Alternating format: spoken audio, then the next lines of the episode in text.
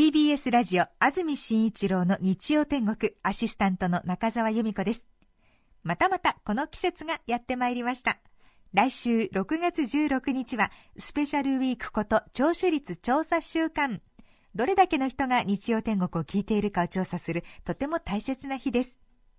メッセージテーマは果物と私。ゲストは伝説のお姉吉野ママこと吉野敏夫さん。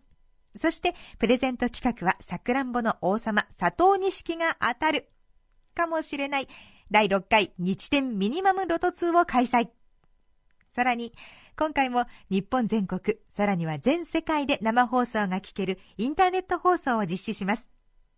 普段は皆まで語れぬポッドキャスト組の皆様も来週はぜひリアルタイムで日曜天国をお楽しみください。来週6月16日の日天、日曜10時で日天。聞いてくださいね。中澤由美子でした。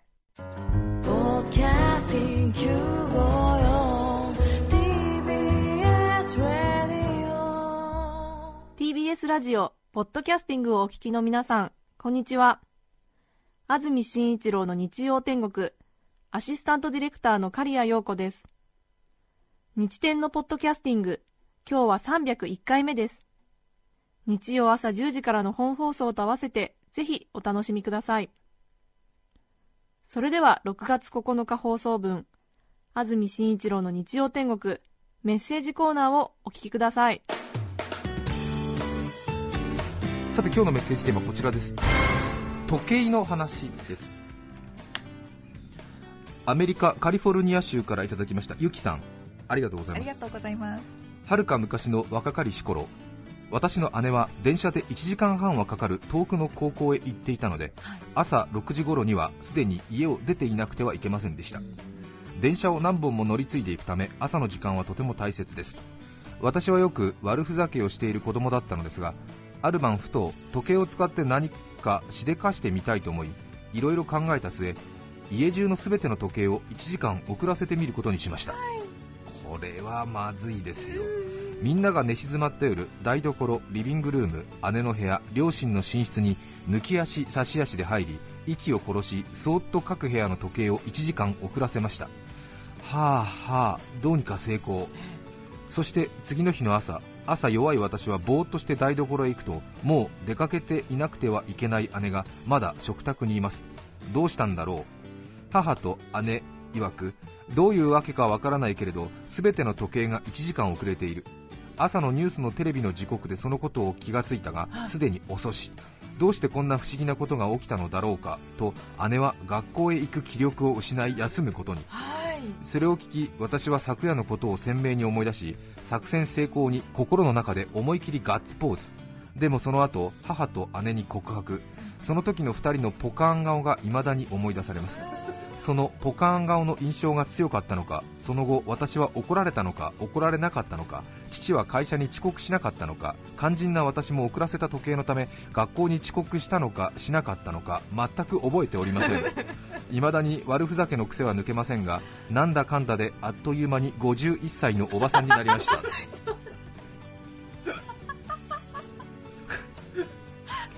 いくつの時ですか？なんでしょうね。へえそうですか。アメリカのねカリフォルニアにお移りになってよかったんじゃないですか？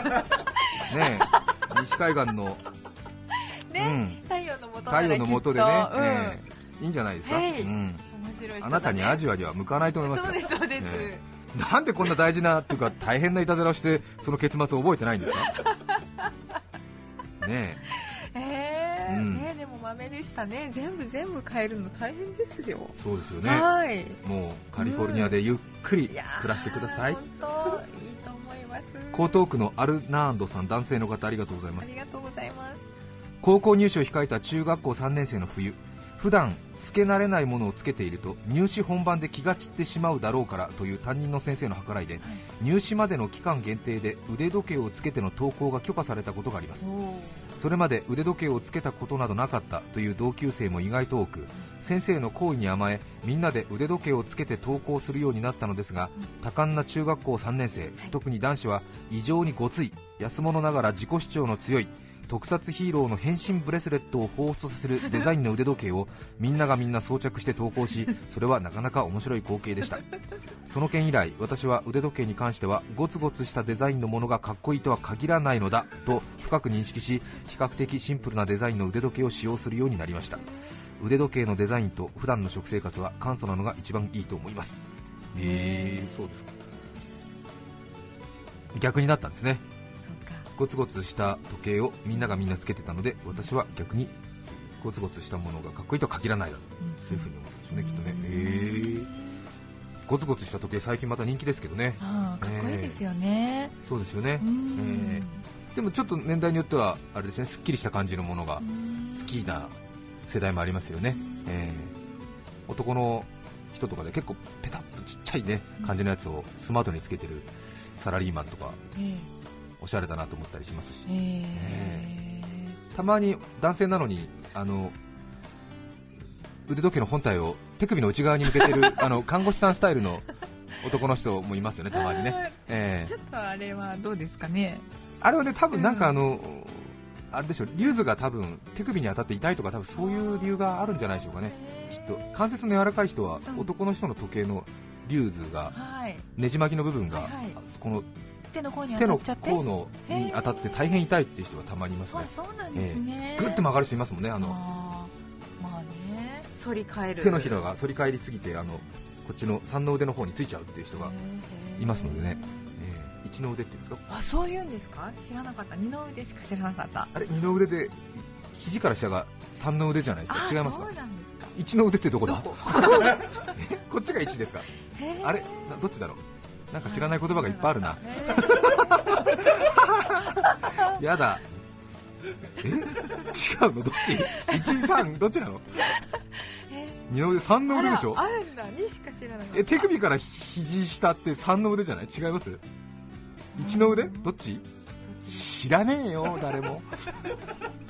誰も助けてくれねえよ。そうだよ。ピンチになって誰かが助けてくれると思ったら大間違いだ常に常に自分だ。目黒区のおこじょさん57歳男性の方ありがとうございます。小学校2年生の時親にねだって鳩時計を買ってもらいました。鳩時計いいですよね。1時間おきに小窓から飛び出す鳩が ポッポポッポと鳴くのを手を叩いて喜んでいました。しかしこの鳩時計夜中でも1時間おきに鳴くためだんだん家族から嫌われていったのです。そうだよね。ある日父が夜中に感触を起こし小窓をガムテープで塞いでしまいました。鳩は窓の内側でくぐもった声で泣いていましたが10日ほどすると声が聞こえなくなりそれから数日して時計も動かなくなってしまいました。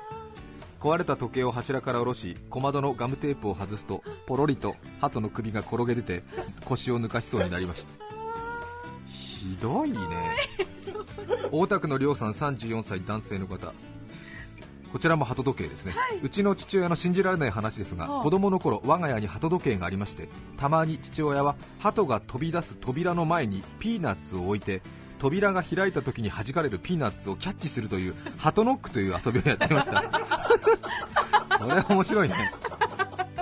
扉がこうね観音開きでバンと開くからそれがピンボールのバーのような感じでピーナッツをバーンと弾き出すんだろうね当時の父と同じくらいの年になって私は思うのですが父は本当に暇だったんだなと。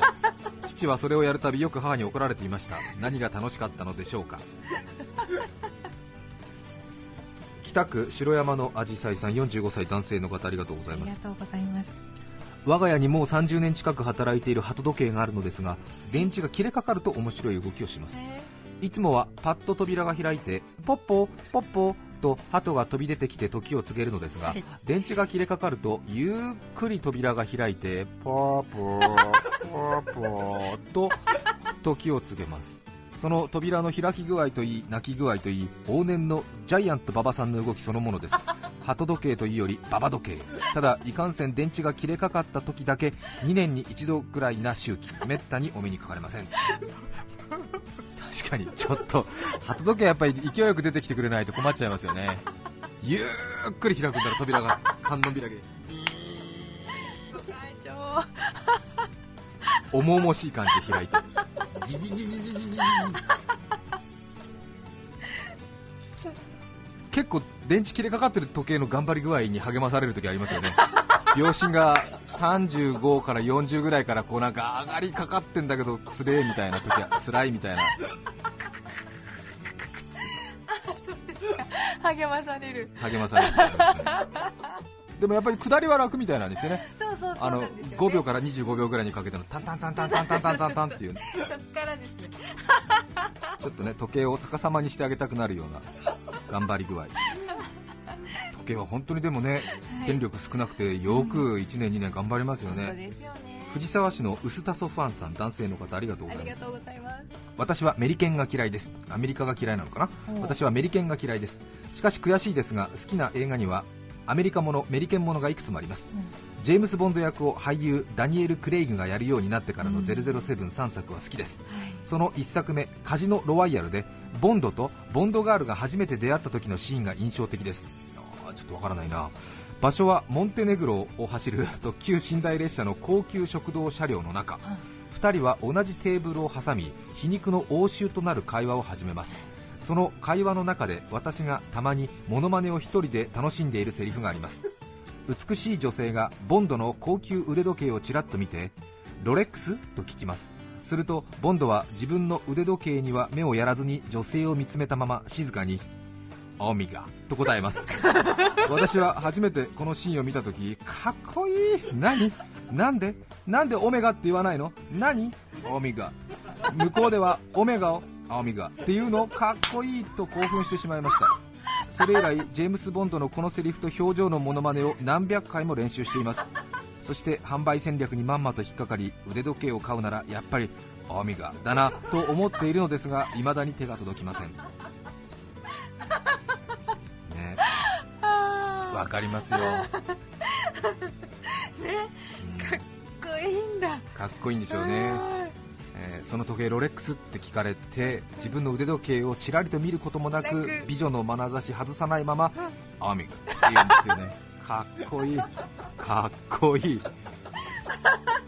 かっこいいね、かっこいいね。うん。はい。特にね「あ」とか「え」とか「お」の発音はアメリカ、イギリス、オーストラリアで違ったりしますからね。そうですね。そのやっぱりうん。旅情風情が出たりするときありますよね、私もこの間テレビの撮影でアグリカルチャーってずっとねえ農業っていう意味で私受験時代習ってきたんで、堂々とアグリカルチャーっていう外国語が堪能な女性の方に伝えたんですけども、え汚い文化のことですかって言われてびっくりしたっていう。いやアグリカルチャーはアグリカルチャーだよと思ったんですけどね正しくは「あ」と「え」の中間を出しながら、えーアクセントを前に置くんですね、アグリカルチャーって言わないと農業っていう意味が伝わらないっていうことに初めて気づきました、40になって、えーものすごく恥もかきましたけど勉強になりましたね、えーそれ以来ちょっと私「あ」と「え」の中間音に異常に興味を持ちました「あ」と「え」の中間音よく言いますよね、あのー有名なところではアップルですか、あはい。えーアップルってね大体カタカナで言ってしまいますけどもそうすると外国の人には通じなくて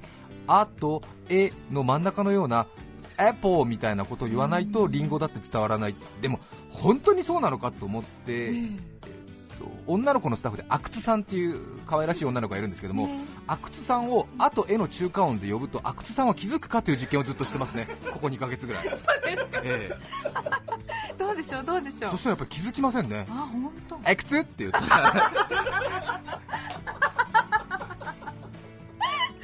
あやっぱり気づか、うん、思わないみたいで、ああやっぱりそれは外国の人もやっぱり気づかないなと思って。阿久津さんって言うと気づくんだけど「えくつさん」って言うと「っていうなんか私の名前に近いのが聞こえたけどみたいなことをねやってます。はい。6月9日放送分安住紳一郎の日曜天国。